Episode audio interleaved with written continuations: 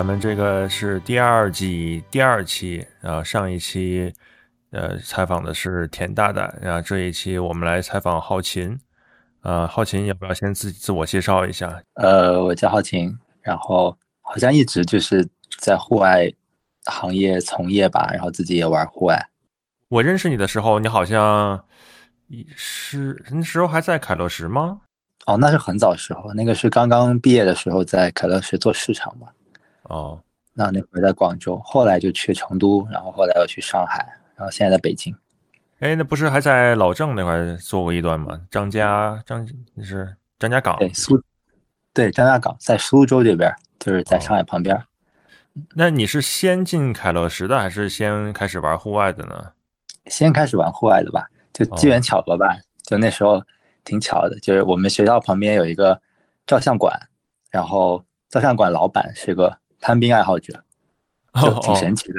对，可能二零一一零年、一二年的时候吧，那会儿其实，嗯，本来玩攀冰的人在国内就不是很多，然后就很碰巧，在我们 学校旁边的照相馆里有这么一个人，然后当时他就呃带我们、带我，还有带我们学校户外社团的人一起玩，然后就介绍我去参加当时登协的攀冰班，然后就开始就是参与那个户外活动。一零年的时候还挺早的哈，那时候是不是装备什么的还不不太好买啊？对对对，那会儿装备其实不大好买，也没有什么正规渠道吧，可能只有海淘一些东西。当时我还记得海淘过，就是德国军队的那种二手的那种塑料靴，就是 Lowa 的那种，因为我脚特别大嘛，我脚是四十五的，国内买不到当时，然后当时花了特别便宜的。价格几百块钱去买那种黑色的塑料靴，就特别老式的那种，对，特别丑、特别重的那种。装备就大部分那些像冰镐啊那些的，是学校社团会一起买呢，还是也得自己解决啊？其实一开始就是因为那个照相馆老板他装备挺全的哦，就是一开始也是借借用比较多，或者说是参加登协的活动，啊，租用比较多。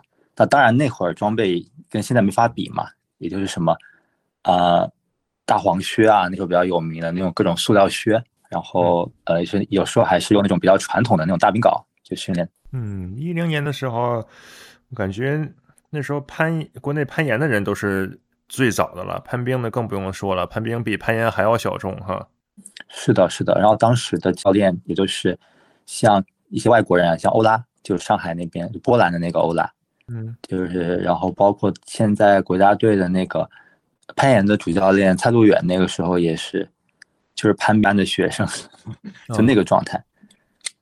你那会儿学校是那叫什么呀？大学的时候？我们那会儿那个学校是，嗯，就是香港浸会大学跟国内在珠海那边，就是相当于一个内地和香港合办的一个这么一个学校，叫那个 UIC，就就是呃联合国际学院的英文缩写嘛。哎，那个昆珠是跟你一学校吗？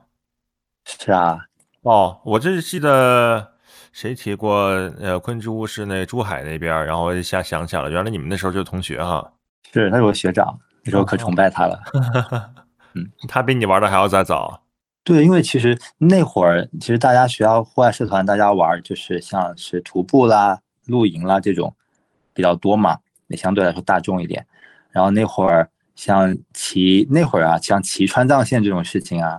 或者登山、技术登山这种事情，或者说是超轻量的徒步，就特别的小众，就特别的有逼格嘛。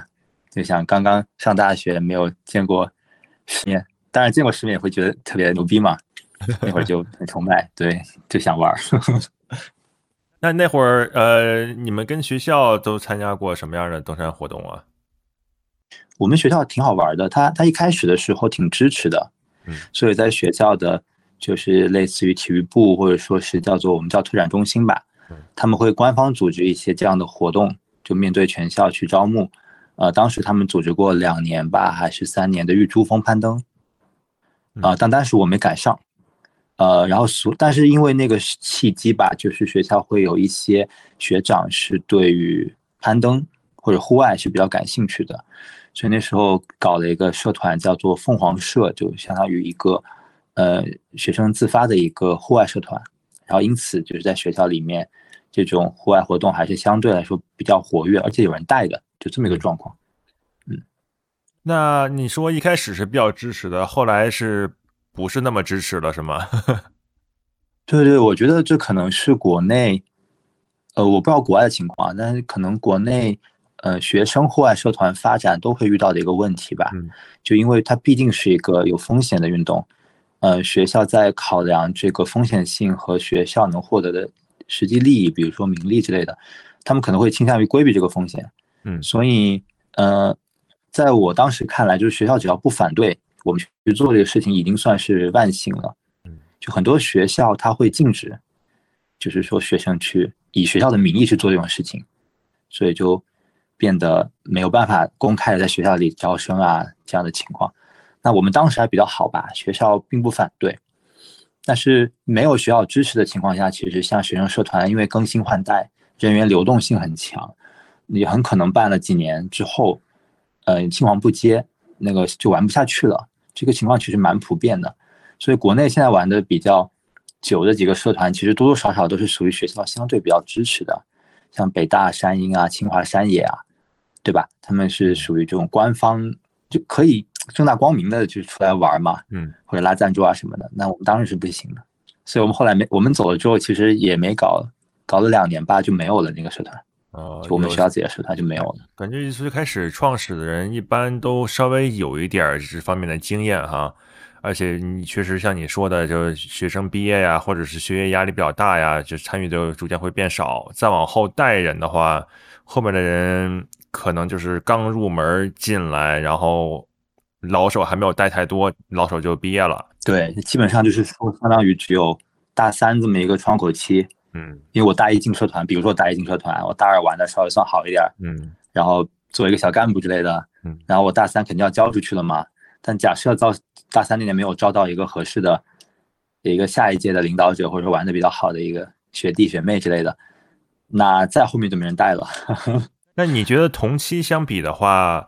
呃，要是跟北大、清华那些的比的话，他可能没有那么学校没有那么支持。但是有没有别的一些你了解到的，在学校里，就是他学生特别想玩，但是学校不支持，那最后会怎么样啊？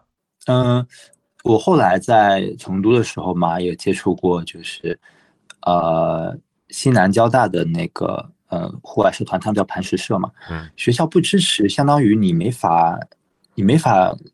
招人就是没法拉人一起玩，就不能公开的招人，就变成地下活动了。其实本来，呃，就是变成地下活动了。呃，包括拉赞助的时候，你会遇到问题啊。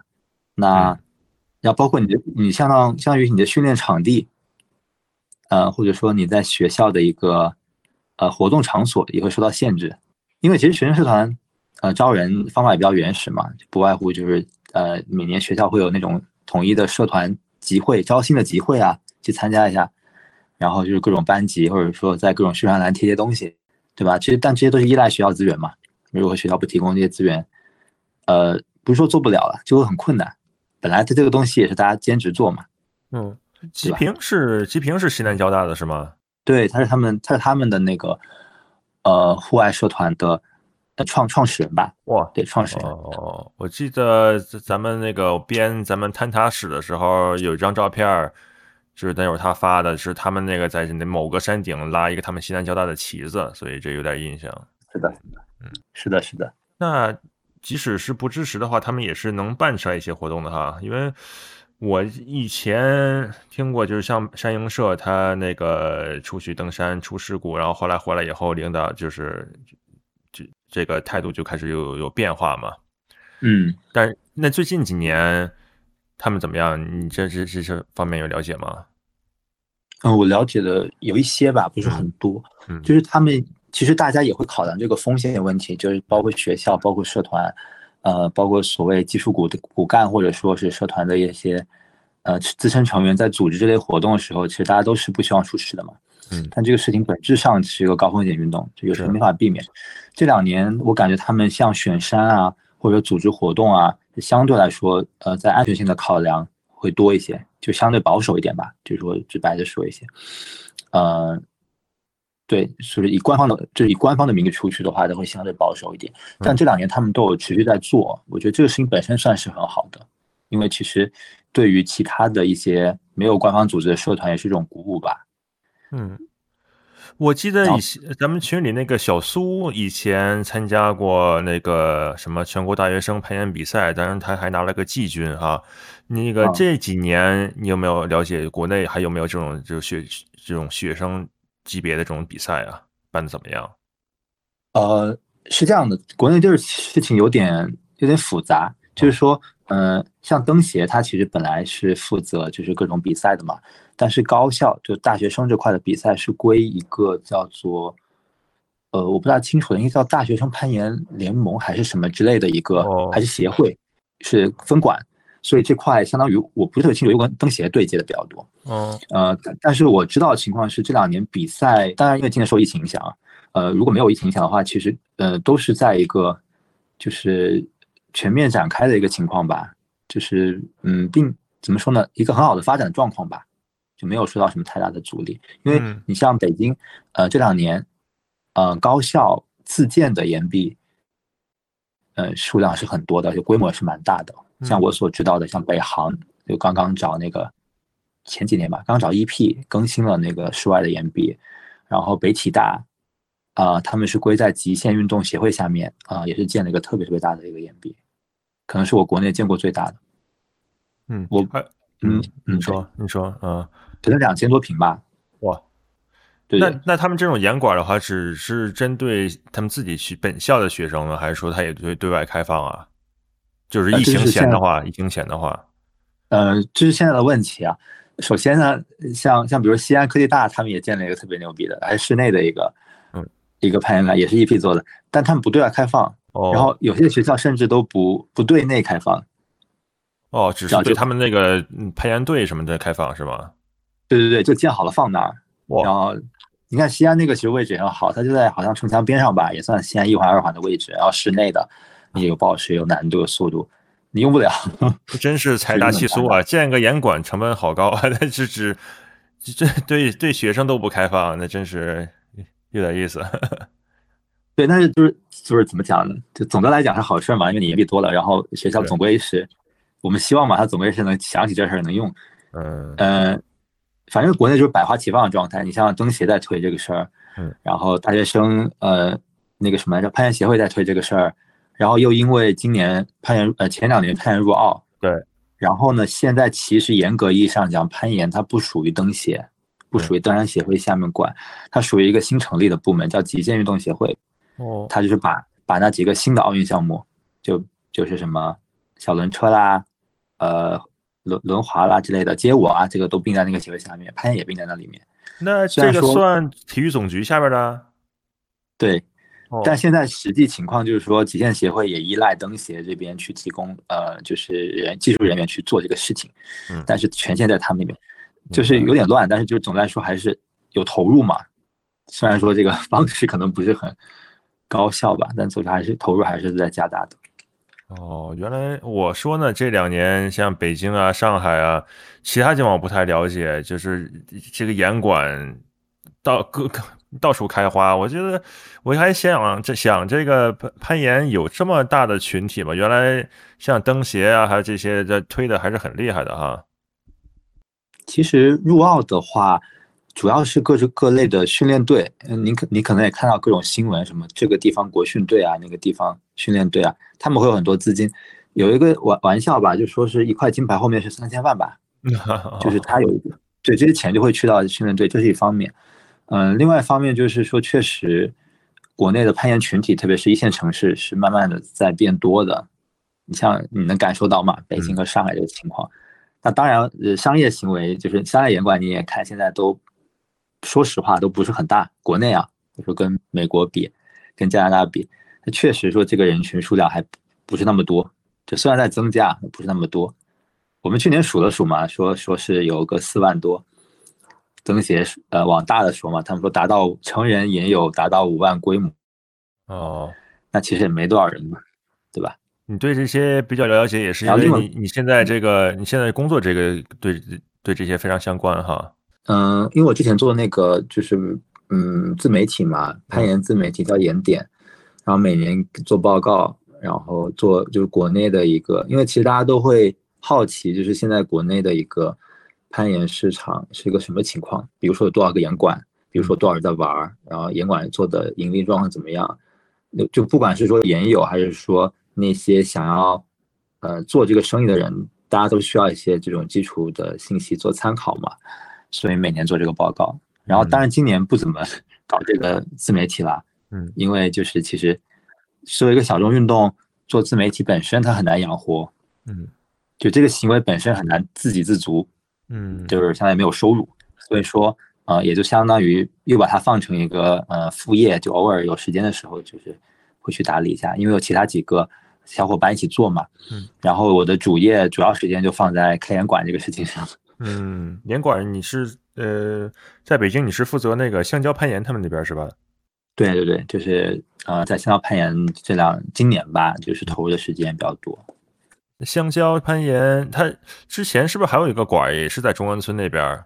他们是一家吗？对对对，它是它原先叫做七六八，然后后来改叫做 All In，然后现在叫做攀岩七六八店，就在那个挺小的一个店，原先是蓝色的嘛，后来我们重新刷成白色的了，哦，就在那个一个老公呃老的厂房里面，在七六八那边。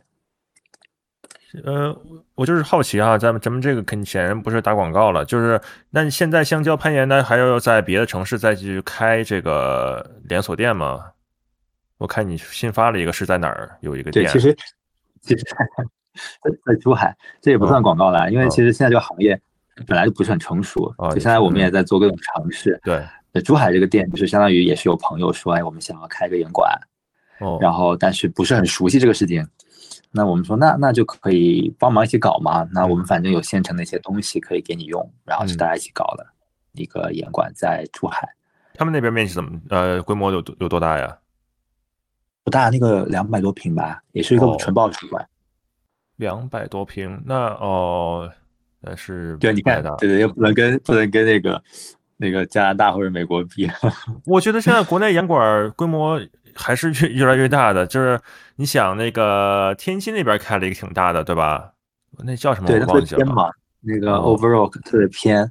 嗯，它那是我 Topia 的眼病嘛，就硬件上达到了国际水平，但是嗯就是运营上，但是它那个。嗯嗯，你说它硬件上是达到这个水平，但你其他的方面，你就定线上面还是不太那个给力是吗？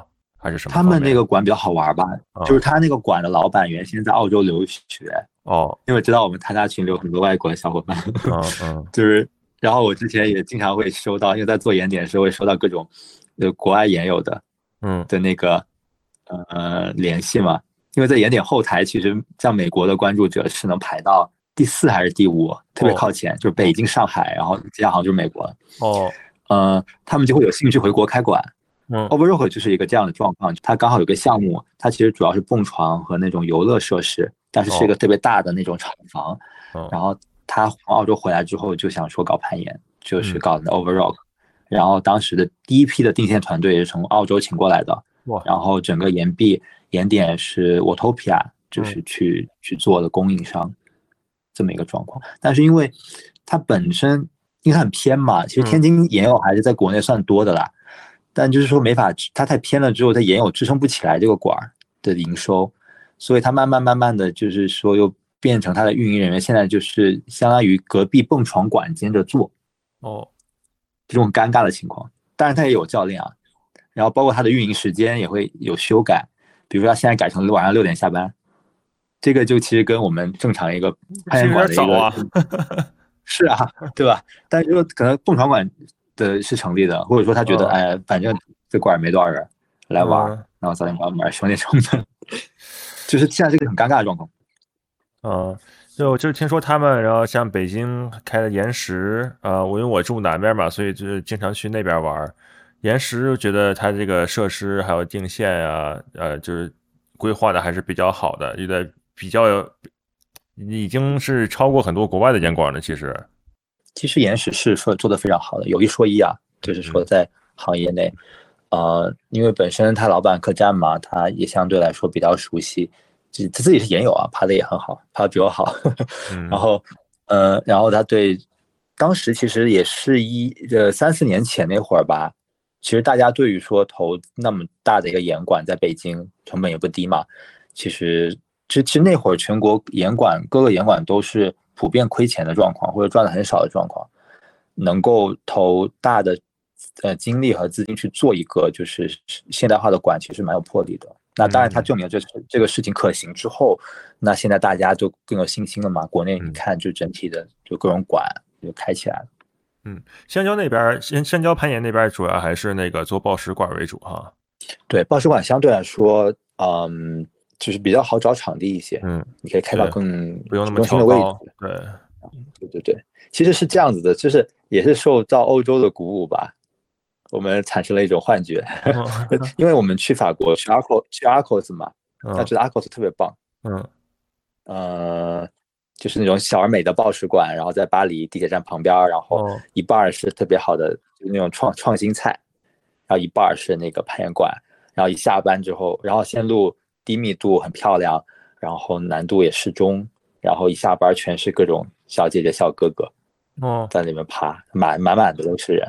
当时觉得哇，报水管这事儿，嗯嗯，温哥华这边也有那个报水管 Hive，啊，它有一个呃市中心有一个店，北温有一个店，训练设施特别的全。那个那个叫什么 Sean McCall 啊，加拿大国家队的那个人就在那个 Hive 训练，天天发 Instagram 在那儿练练什么 Campus Board 呀什么之类的。对，是的。然后我们就受到鼓舞嘛，然后我们现在开始各种在国内开报石馆。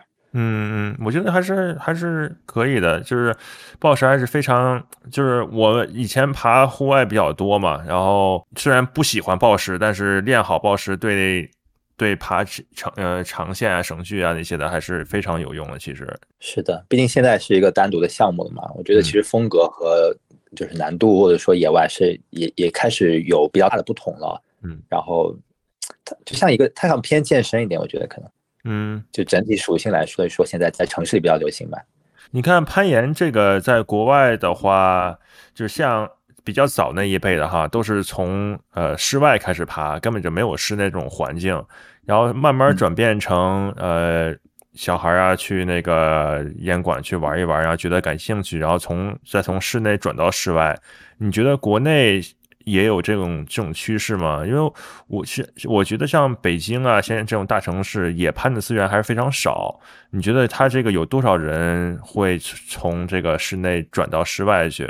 就就以我的了解来说，基本上，呃，我们说 V 四是个分水岭嘛，嗯，呃，然后如果是难度可能是幺幺八，呃，以上的岩友基本上很少有，呃，没有爬过野外的，嗯。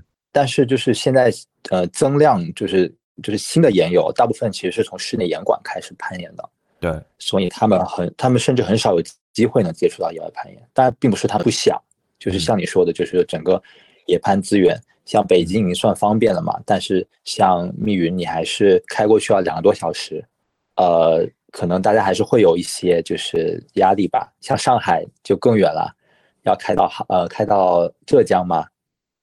或者杭州才有的爬嘛？就上海本身是没有的爬的。对，那这个其实体验的这种成本就蛮高的，就过滤到很多人吧，就相当于。那像浙江杭州那边的线，基本上也都是单绳距或者就一两个省距那种的吧？对对对对对。哦。呃，我我现在说段就是比较方便的目的地，好像就是北京吧，西安也有嘛，茄子山，然后好像就没有了吧？呃，阳除了当然阳朔也是啊，就是呃，好像没有其他的了，就是接近性比较好的。那你觉得就是像全国各地这种野攀的资源哈，就像当地人比较支持吗？觉得他们是能带带进旅游收入还是怎么样？这个真的特别依赖于，呃，我们去就开线的人跟当地人的沟通方式吧。我觉得，因为对于当地人来说，如果他家里在这里种了果树，然后你在他那里去开线，他们会天然的以后反感，你会损害到他们的。果树或者庄稼嘛，嗯，那呃，而且它并不能在我们去攀岩的这个过程中获得任何的好处，嗯，那么如何去能够让他们参与进来，是一个蛮重要的课题吧？我觉得像呃白河，就是北京密云那边能成功的原因，也是其实是团结了一部分 村里的嗯那个人的，就包括去那边吃饭呀。呃，甚至就是早期有一些就是带着那些村民一起去爬呀，这种情况，或者是沟通好了，像有些地方是会给村民一定的，呃，像卫生费啊、清洁费啊这种形式啊，去让那个村民可以就是有所收获，然后了解这个运动。包括前两年他们搞白河攀岩，我们搞白河攀岩嘉年华的时候，也邀请当地的那些人来体验这个攀岩这个事情。嗯，然后再到上周的话，北京就有也是一个尝试啊，但目前我觉得不是个好的尝试。嗯，就是北京有一个很有名的爬多段的地方，叫做四合堂。嗯，就是北京比较有名的几条多段，简单多段都在那里。然后那个地方之前因为环境保护的原因，就是靠水边嘛，它被封掉了。然后现在是有一个呃当地人把它承包下来，然后去做相关的合规检查，就是做那个挂片的拉拔测试啊之类的，然后去取得一个正规的手续，然后可以对外的营业，就相当于我们现在是可以花钱去，就是光明正大的去那里爬。嗯，因为以前我们都是比如说半夜四点钟，嗯，然后才知道山顶上把车藏好，然后从那个废旧的景景景区的小路溜到那个起步点。然后你还不能在起步点留装备，因为万一那些那个呃，就是那些水保大队，就是保护水源大队的那些人发现你的装备，会没收你的装备，所以得把所有东西穿在身上，就挂在身上，然后爬上去，然后车停山顶上嘛，然后爬完了之后赶紧跑，就这种。现现在就是可以付个门票，然后我就是对吧，吃饱穿暖，然后晒晒太阳，我就上线，特别开心。嗯，但他现在收的比较贵啊。肯定，对，肯定也是得有这么一个磨合的过程的哈。也像上是上一集的那个 Real Rock，还是再往之前的一个，他们像那个就那个镇叫什么名字我忘了，你应该也看过，就是那煤那个镇啊，本来是靠挖煤然后这建起来的这么一个一个小社区，但是后来不挖煤了，然后这这个社区就逐渐衰落。然后，但是一帮攀岩的人去了，就把旅游业给撑起来了，是吧？他们一开始对一开始跟当地人有些冲突啊，因为他们这攀岩的人一般都比较怪癖，就是比较比较邋遢吧，是吧？然后，但是慢慢的互相也有冲突，有融合，慢慢的就是能呃能怎么着说呢？共赢吧，对吧？是的，是的，是的，能够参与进来，就参与到这个运动，就大的运动里面进来，嗯。国内也有国内的这种国情，不光是这个官方的呀，还是民间的这些情况都很不一样，大家处事的这种方式方式也不一样。嗯，就每个地方都有自己的情况吧。然后，毕竟是一个很年轻的运动嘛，而且现在越来越多人在玩，所以是肯定会有各种问题。然后，其实有时候说起来也挺不爽的啦。嗯，就是，但是说慢这两年还是看到它在在变化，就是更多人来玩。其实还蛮开心的，今年也是有好几个朋友，就是新新的朋友来开始玩嘛。然后其实像你说的，从从那个室内到野外的时候，其实挺恐怖的。嗯，因为在室内的时候，大家并不会对这种野外风险管控有任何的意识。嗯，然后很多，而且因为演场路数是公开的嘛，很多人直接就去了。嗯，或者说是跟着不靠谱的朋友去了，就很吓人。那你觉得，那你现在主业就是放到严管这方面，其他的？有没有参与到一些那个就开线呀，或者是就是这种区域的这种开发的这种这种活动里边啊？有啊有啊，我们去年，呃，就是白河这边有一个好处，几个白河地区的元老啊，像是周鹏啊、何川，就他们有一个白在，就是白河有一个白河攀岩基金会，嗯，它是相对于属于那种就是比较专注在线路开发上的一个基金会吧，呃，他们也不做培训，不做其他活动什么的。呃，他们定期会组织这样的呃开线，然后前两年有个比较好的尝试，就是以开线班的形式，就一次性的在短期内召集十几二十个有开线意愿的人，嗯，然后在老手的带领下去进行集中的开线，那一次可以开可能五十条、五十多条这样的一个状况，这个快速的让就让一个新的岩壁就变成岩区，然后大家就去了，然后这个形式我觉得是蛮好的。嗯，那他们这些资源怎么整理呢？他们有什么平台去发布这些新开的这些路线吗？呃，他们会整理啊，整理成路书。嗯，然后，然后我们盐点后台有个路书服务嘛，就是看广告。然后，然后你可以输，比如北京哪个盐场名字可以下载。然后就是 The Craig，The Craig 上面的话也会去传，就是呃，就是这个线路信息。The Craig 现在其实像北京地区的信息也是比较全的，就我们盐点的平台 The Craig，然后就是各种微信群。就当然，其实各种微信群不好了，就因为很多信息都被固定在群里面。但是就是说，像公开的平台就会更好一些，有利于这个就我觉得更互联网精神一点。嗯嗯，随时更新，随这个都比较比较快哈。像加拿大这边，对对，还要评价。加拿大这边像那个 Banff 呀、Jasper 就是阿尔伯塔那边攀岩，呃，不是登山，路书都是八几年、九几年的时候人写的，然后就一直没有更新。那时候的那种那个这种定线难度啊，还有很多路线都不不存在了，其实。因为这个天气变暖啊，雪啊，冰冰雪化掉都不存在了，所以就像有互联网，这要能给架起来这么这么一个平台的话，随时的更新，大家随时通气儿啊，这个还是挺好的。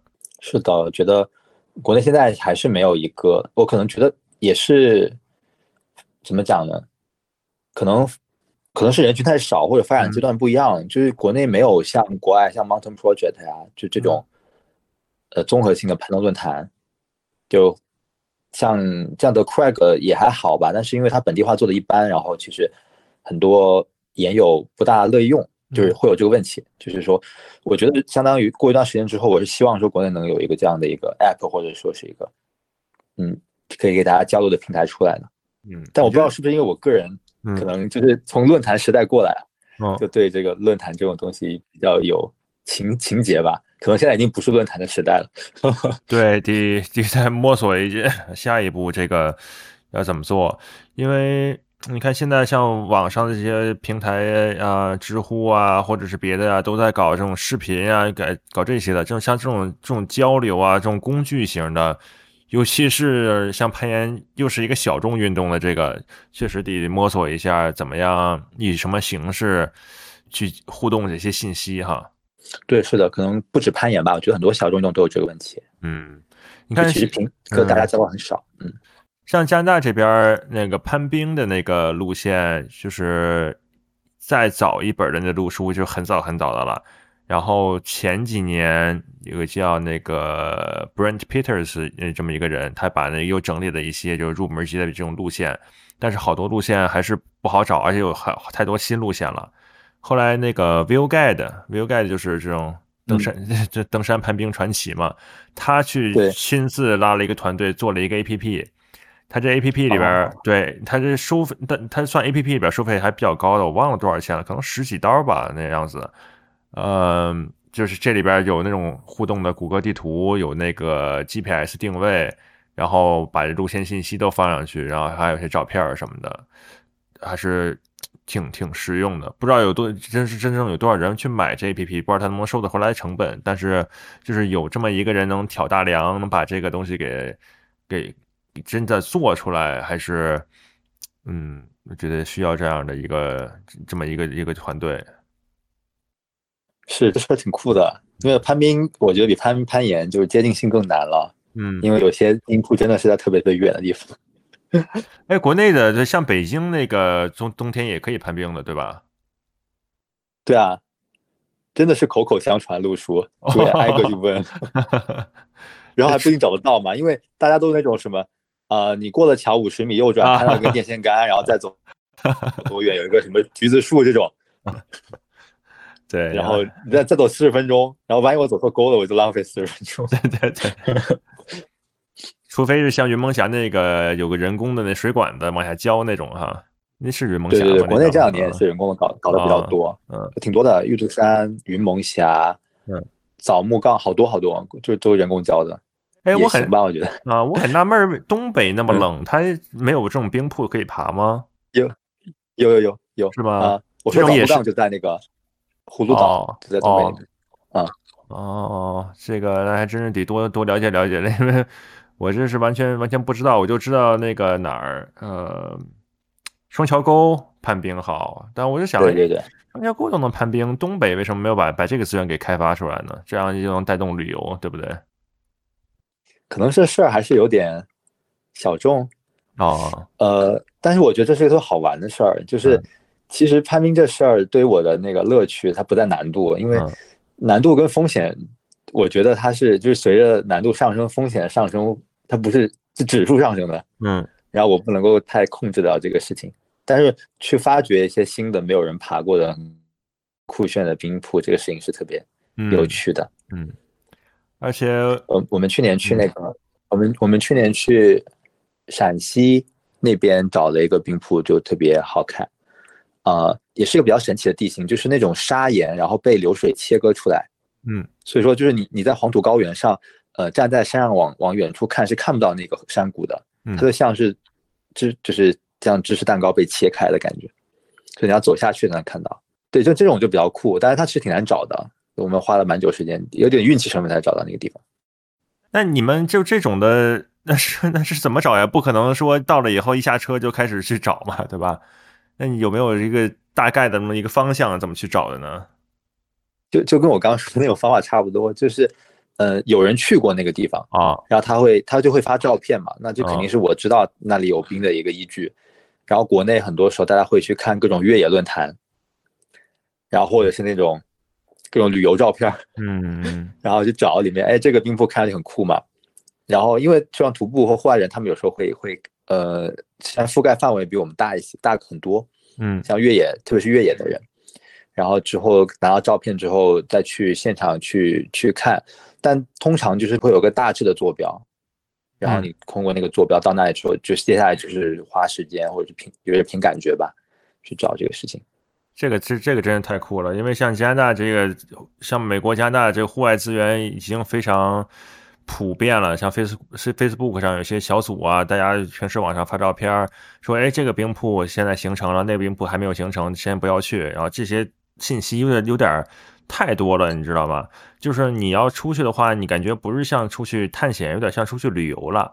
嗯，可可控的因素太多，然后就是没少了那种新鲜感。对，就是其实是一个国内我觉得最好的地方，但也是最不好的地方。对对对对，我当时想说这个，嗯，就大家没有一个成熟的地方去训练自己的技巧，去增长自己的经验。嗯，然后大家就想去。也不是大家吧，比如说就我来说，就我就想去那些做一些探险运动，或者说我为了积累经验，我必须去去一些不成熟的一些，呃一些冰场，然后其实风险是蛮大的。嗯，当然就是如果没有出问题，其实这个结果是非常的愉快的。嗯嗯嗯，这个确实确实是国内一点好处，也是一点不好哈，就是双日线，你像你这。它这个路线没有那么成熟，你可以去有点这种自己去发现、去体验这种，不管倒不是说去手攀这种的啊，是我觉得这个你对就因人而异了。但是你要是自己去找这种新鲜感，确实像何川老师之前那个有个纪录片吧，就是他们去找那个圣诞树那攀冰，对吧？他们那个中间那个过程很曲折，可能今年去了。就是就是从网上看了一张照片，说哎呀这个冰瀑真漂亮，然后去找，然后也是找村民去问，然后每还不一定是每年都有，然后再去再去做这个事情，确实是挺挺怎么说挺刺激的吧？是的，是的，嗯，之前哪怕是像一些很成熟的地方，像刚刚说双桥沟那边，它也会有一些新的冰瀑出来。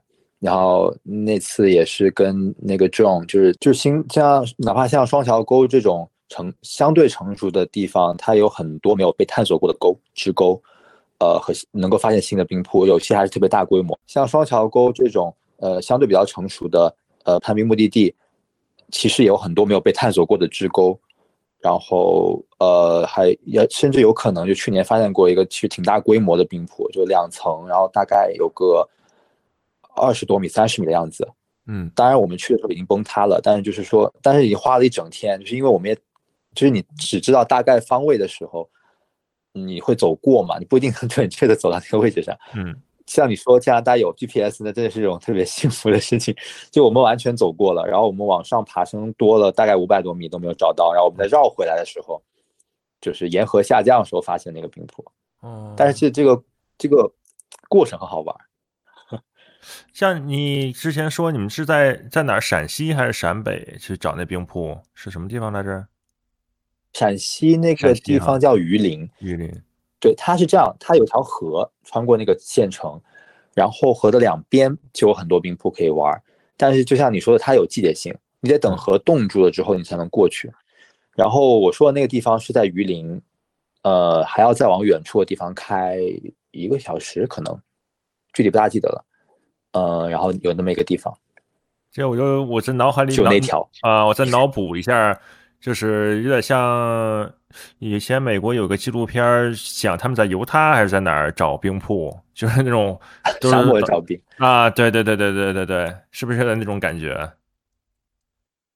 哦，是的，是的，但但那里是对对对对对，黄土高原里面嘛，对，但是它那个其实也是个河谷，但只是说你放在那个场景下，你很难去想象它能够成成立或存存在在那个位置。它冬天有多冷啊？那边？冬天还好，冬天，呃，反正正常大羽绒吧，可能有个负负负十。哦，那还不是太冷，嗯，不是特别冷，也看季节嘛，去的去的季节。我们那会儿是白天去的嘛，我觉得晚上晚夜里应该会比较冷。榆林是一个什么样的地方？它是旅游吗？还是旅游业发达吗？榆林，呃，不发达吧？是吧？我我感我印象中是一个那种呃交通要道过路的地方。哦，我这么说会不会被榆林的小伙伴打？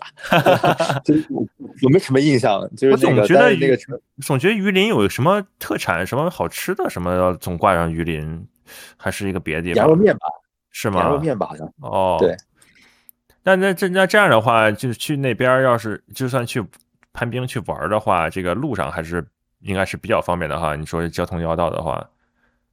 比较方便，呃，反正下机场租个车就过去了。哦哦哦，嗯，就租个车还是开一段啊，但但也不是，反正我觉得不是很远。那在在你看来，呃，就像榆林这种地方，会不会发展成另外一个双桥沟，成一个攀冰很流行的地方呢？哎，我觉得不大会啊，是吗？因为因为四川有它的特殊性，就是四川这个成都，呃，或者说整个四川，它的户外氛围整体来讲，在国内是比较好的。嗯。就包括北京，为什么能周边有冰场，也是这个原因吧。嗯，然后攀冰这个运动入门的花销还是比较大的。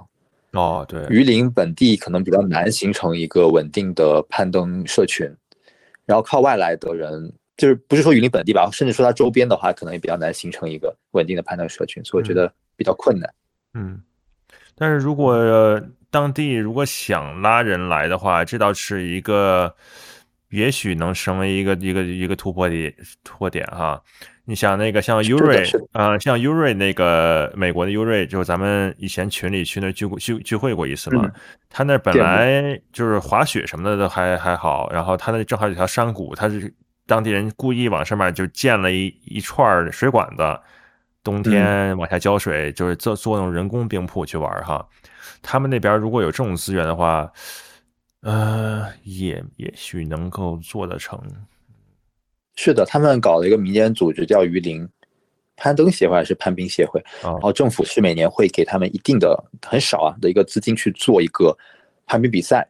嗯，所以这个是他每年固定下来的一个项目。哦，那这看要要看怎么包装了哈。如果是呃懂比较懂这方面运动的人去找到合适的平台去。怎么说呢？做的成一个比较潮的那么一个运动的话，还是能挺挺能赚眼球的，因为这景色确实太太特特殊了。是的，我是觉得自己玩很好玩，然后要做商业化，可能得等一等几年，人玩比较多的吧。嗯，像北京几个人工冰场，呃，他们也是兼做那种冰雕啊旅旅游项目吧？对，比如冰塔林啦、冰雕啦、冰柱子啦那种东西的，呃，也蛮多人的玩的，就是那个游客来玩的。那你像野攀呢？就是之前你跟坤珠是不是还去进过那种就是雪山环境，就比较比较长线的那种？现在呃，那是那次你们去去的是四川吗？还是哪儿啊？对，长线基本上四川比较多，因为比较熟悉嘛。这个这个怎么说呢？嗯，就有有时候是为了探险嘛，但是有时候也追求，就比如说，就像阿尔卑斯，就是比如说夏慕尼，你爬爬完了之后，晚上能够在一个。呃，稳定的地方就下来之后可以喝喝酒啊，就是对对吧？很舒服的过夜，这种稳定感也会是选择目的地的一个原因吧。四川，因为我们去了好多年，就每年冬天都去，这两年没去了，就前年去了好多年，所以相对比较熟悉一些。然后山里的一些向导啊，包括住宿啊，就是相对来说也比较，就哪怕出了什么问题的话，呃，救援什么的相对来说啊是比较方便一点，所以会经常去。那它接近性怎么样啊？还是得找那种背夫，或者是找人人牵马驮东西进去吗？嗯，没有，我我印象中国内我爬过的没有什么接近性特别好的山哦。呃，四川呃，就是我们爬那几个，基本上，呃，可能我觉得这也不一定是四川的问题吧，就是说，可能这个运动就这样吧，就花可能百分之八十的时间，九甚至九十的时间是都是在徒步，然后就负重，然后在运输的一个状态。然后最后只有很短的一段是技术技术路线，呃，沟里一些山是可以，呃，就是就是那个四姑娘山域有有一些山是可以，呃，有驮马的，然后我们那几个地方是请背夫，然后去做运输。嗯，我就想比较一下，就是因为之前你提到霞慕尼嘛，它很多地方都是可以坐缆车就坐了一坐了一半儿。然后再往上走一走，就可以住小木屋。小木屋里边有人做饭，有啤酒喝，什么都有，有点太舒适了。对，南针，对，南针简直了，南针风简直了，不要太羡慕。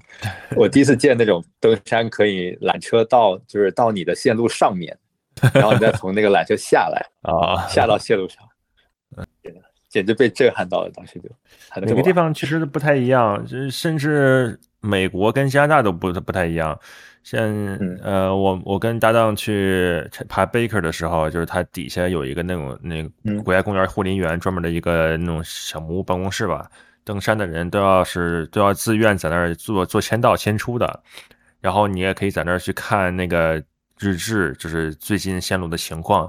就是跟刚才说的一样，就是有些时候感觉准备有点太充分了，所以你想出去得到一个这种刺激的体验啊什么的，有时候这种东西。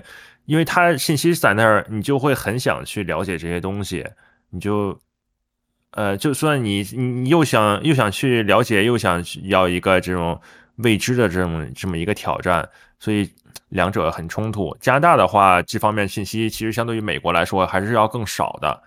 有一次我们在山下边，就是碰到俩美国人，就说：“哎，这块怎么什么信息都没有？然后有没有什么一个这种中心啊，或者什么地方可以去可以去查？这这些都没有。像国内的话，就是另外一个这个级别了。所以可能保持这种那个怎么说呢？呃，更像以以前这种传统的这种登山这种氛围，可能也不不见得是件坏事哈。”我觉得是件好事。我觉得这个运动本来就是去，就是这种未知因素是这个运动中很重要的一个部分，也是获得就是很好体验或获得快乐的很重要的一个部分。嗯呃，所以我我觉得我个人觉得最如果不差钱，嗯，或者是时间足够，最好的方式是在一些成熟的地方训练，比如说美国或者是呃法国那边，然后之后来国内做探索。所以我觉得之前呃。像如果有在国外就是有丰富经验的同学，可以回国来就是做这些运动，其实是一个很好的交流。就包括之前新西兰的那个小胖啊，就 David，嗯嗯，像那样子可以回来，还有包括那个前段时间就是之前有在那个夏慕尼学呃做向导的那个香港人。他像这样的一些回国来去做攀登这种交流，我觉得特别特别好的，是国内特别特别缺的。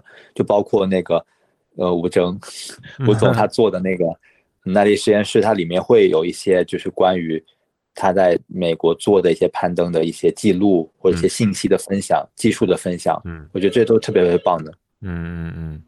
那你像就是如果说他像你说小胖他们那种回来，呃。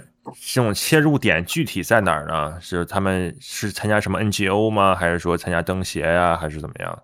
是说路线的获取吗？还是说，嗯，就是他们怎么样去怎么说呢？帮助这个这种这种登山呃环境去建立这种比较系统化的东西啊，或者是有些建议啊，有些贡献呀，这样子。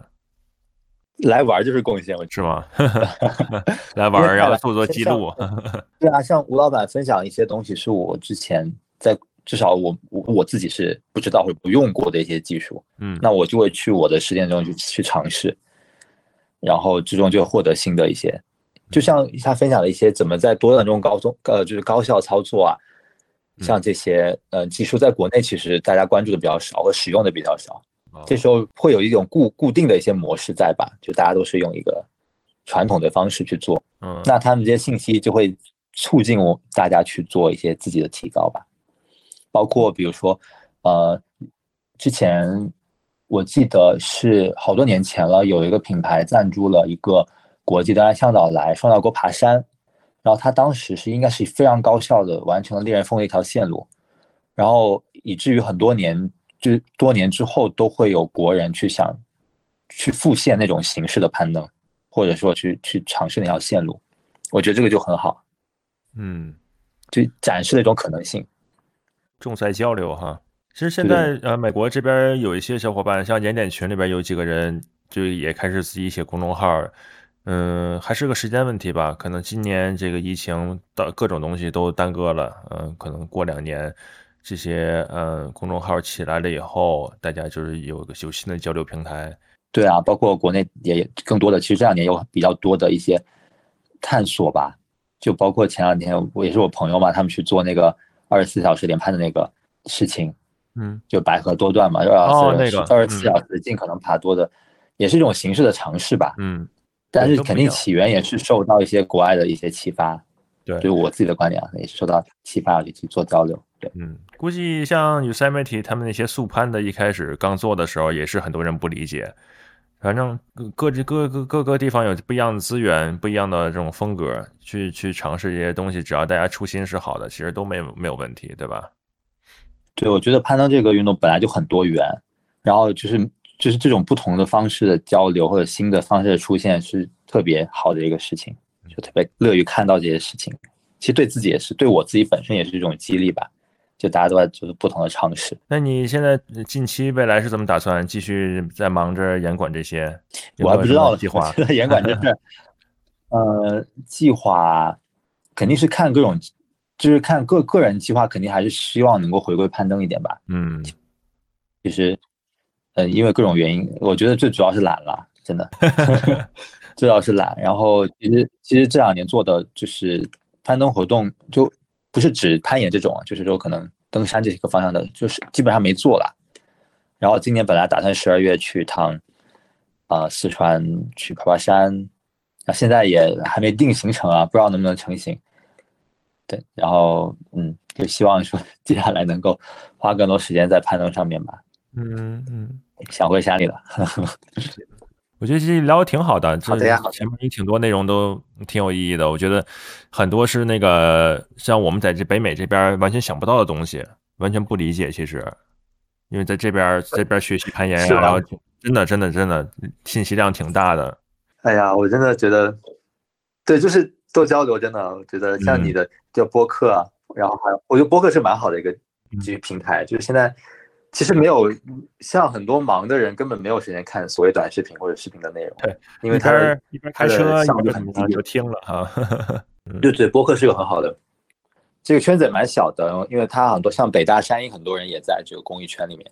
嗯。然后呃，像他们做野外活动的时候，有时候也会喊一些登山呃的人来帮忙，或者越野跑的人来帮忙，因为他们在野外是放那种相机嘛，就是收集数据，有时候特别偏远。嗯，然后比如说一些正常人可能一天只能收个一台，越野跑的人一天能收个三台或者四台。对，那我觉得这种联动就很酷嘛。嗯，对，而且对，行吧，啊，那今儿先这样啊，多谢多谢。行啊，好，谢谢主持人，没事没事。好嘞，回头咱们联系哈。好嘞，回头再联系。好啊，好，哎，拜拜啊，嗯，拜拜。